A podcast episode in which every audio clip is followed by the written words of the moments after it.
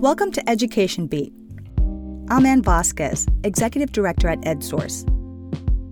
U.S. immigration policy has long ebbed and flowed, depending on who is in office.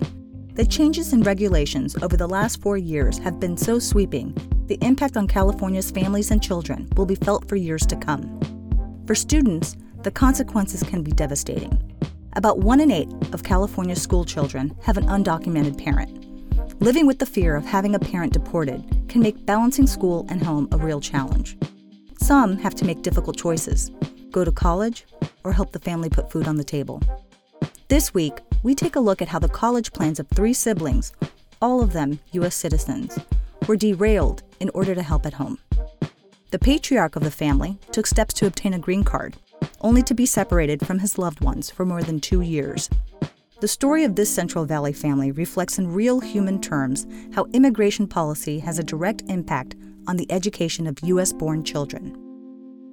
Here is this week's Education Beat with host Zadie Stavely.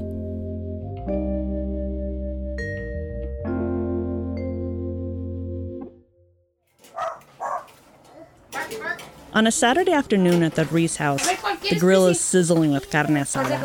Armanda Ruiz and her four kids are sitting down to eat.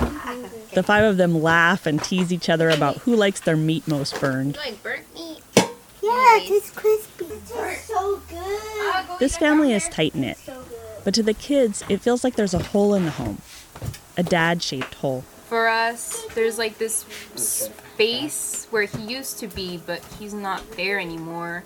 And like every time you come home, you're just like, oh, I feel like something's missing. That's 19 year old Nathan. The something missing is his stepdad, Jose Luis Ruiz Arevalos. He's been stuck in Mexico for the past two years since he went back to apply for his green card. There are reminders of him everywhere in the cozy trailer the family photos along the hallway, the triple bunk bed he built so three kids could share a room. Jose has helped raise Nathan and his brother Ignacio and sister Elena since they were little. And 11 years ago, he and their mom Armanda had another daughter together, their little sister Priscila.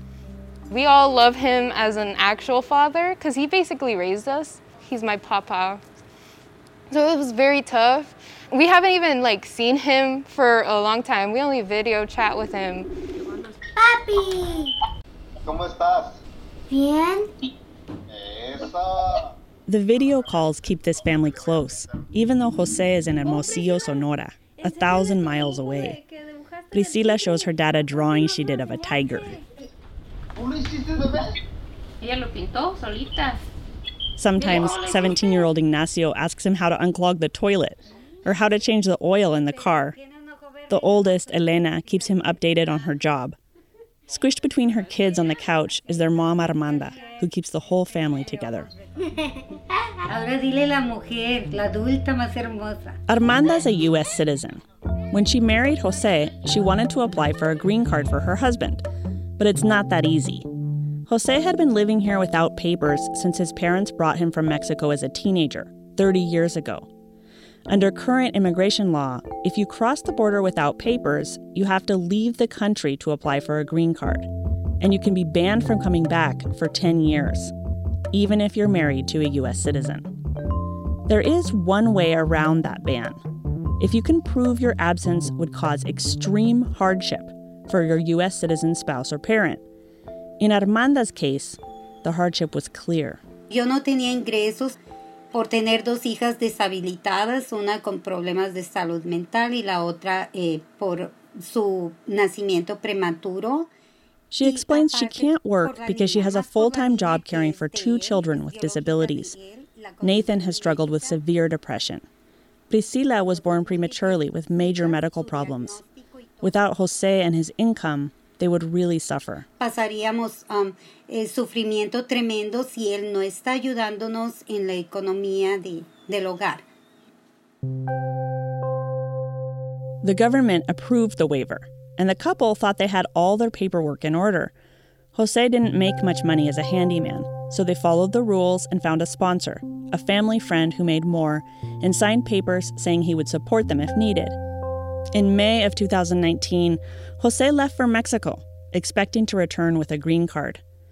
What he didn't know is that the Trump administration had recently moved to make it a lot tougher for low income immigrants to become legal residents, expanding something called the public charge rule.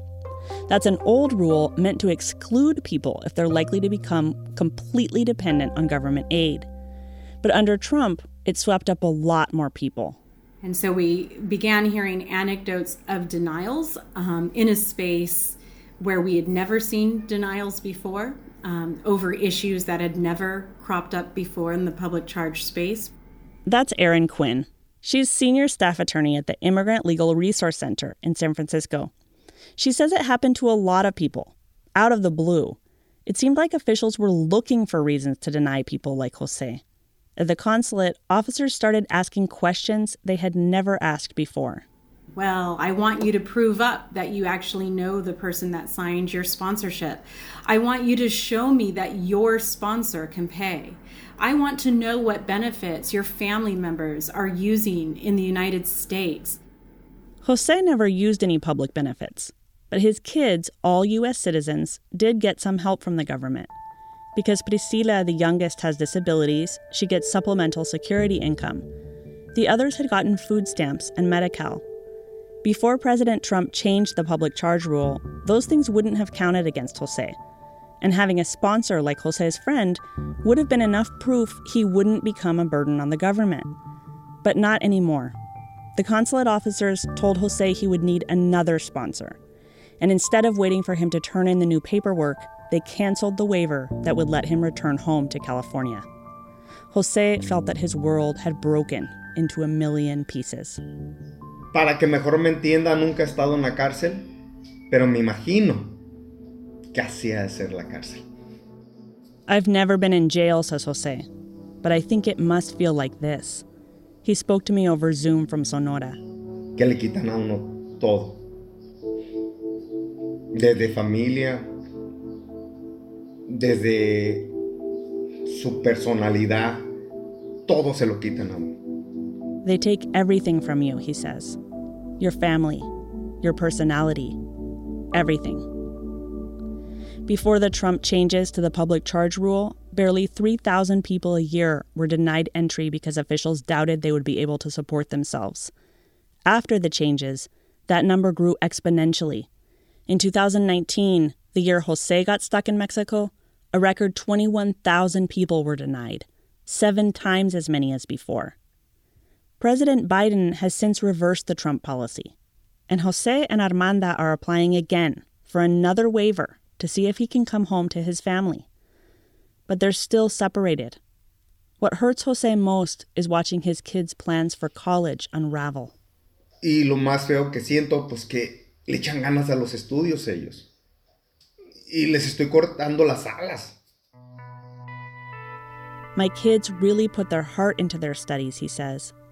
I feel like I'm clipping their wings. With Jose unable to come home, the family was left without any income. Elena, the oldest, went to work and dropped out of UC Merced. She's the first in her family to ever go to college. She was afraid that if she dropped out, she might never go back, but she didn't know what else to do. So, counselors usually advise me to like try to stay in school, but they didn't really understand that I was the only one that was able to work. Elena applied for dozens of jobs. She worked at a tomato packing plant, at Big Five Sporting Goods as a cashier, and last year with the U.S. Census Bureau. But she needed a job with stable benefits. So she decided to join the Army Reserve. She thought if she could support the family, her younger siblings could follow their dreams.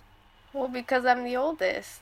Like, I'm like the forefront. So I don't want them to like get pressured too. I'd rather just like take off some of the pressure so when they go to school, they don't have to worry about it. But Elena's brothers are considering putting off their dreams. Nathan took a job at the tomato plant and enrolled in community college part time. Ignacio is a high school senior.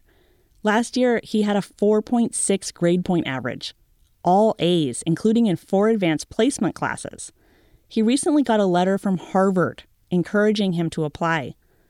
But with his dad gone, he's not sure he can leave his family behind. I thought about college, But what I'm really thinking about is maybe a vocational education so that I can get a degree and also an internship. Yeah, I don't want to go out of state so that I have close proximity to my family. Jose has been gone now for more than two years. The family still doesn't know when he might be able to return, and the years of separation can't be undone. Elena wants to take classes again when she returns from basic training. She hopes she'll one day get her degree. But right now, she says, it's just not the right time. I think my dream would just be my family to be together. We try our hardest. We just have to keep hoping. In June, Armanda and the kids drove to visit Jose in Mexico. It was a rare chance for the family to be together before Elena headed to basic training. They went to the beach, a first for some of the kids, and waded into the ocean, playing in the waves. From the sand, Armanda watched and took a video with her phone. In it, her husband and her children walk toward the horizon. They jump over wave after wave coming at them, all together for the moment.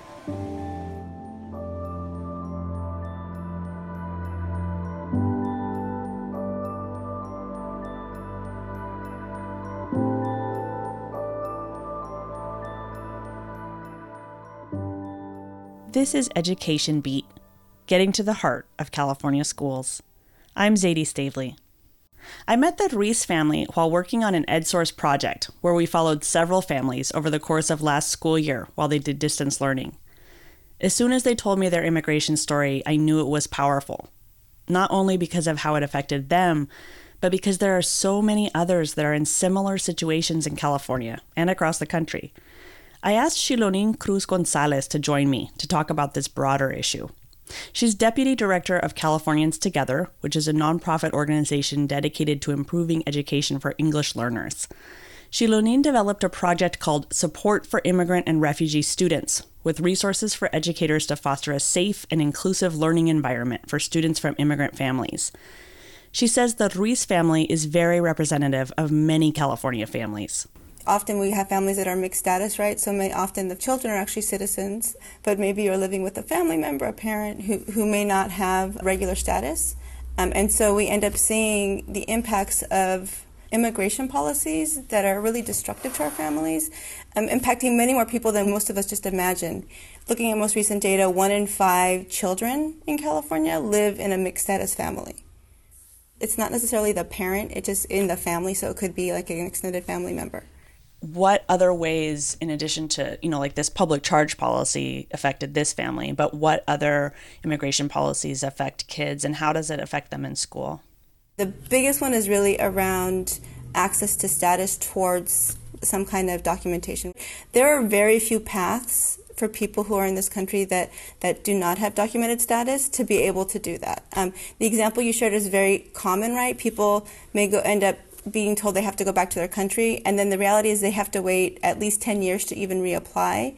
That's really the biggest barrier. But I think there are other factors in terms of just people accessing um, resources. So, like I said, many of these families actually have citizen children, but they're fearful to access resources, even though their families are due those resources based on our current legal system, like healthcare access, access to um, to CalFresh, even though there's plenty of communication out there about how that policy has gone away on public charge, things have changed.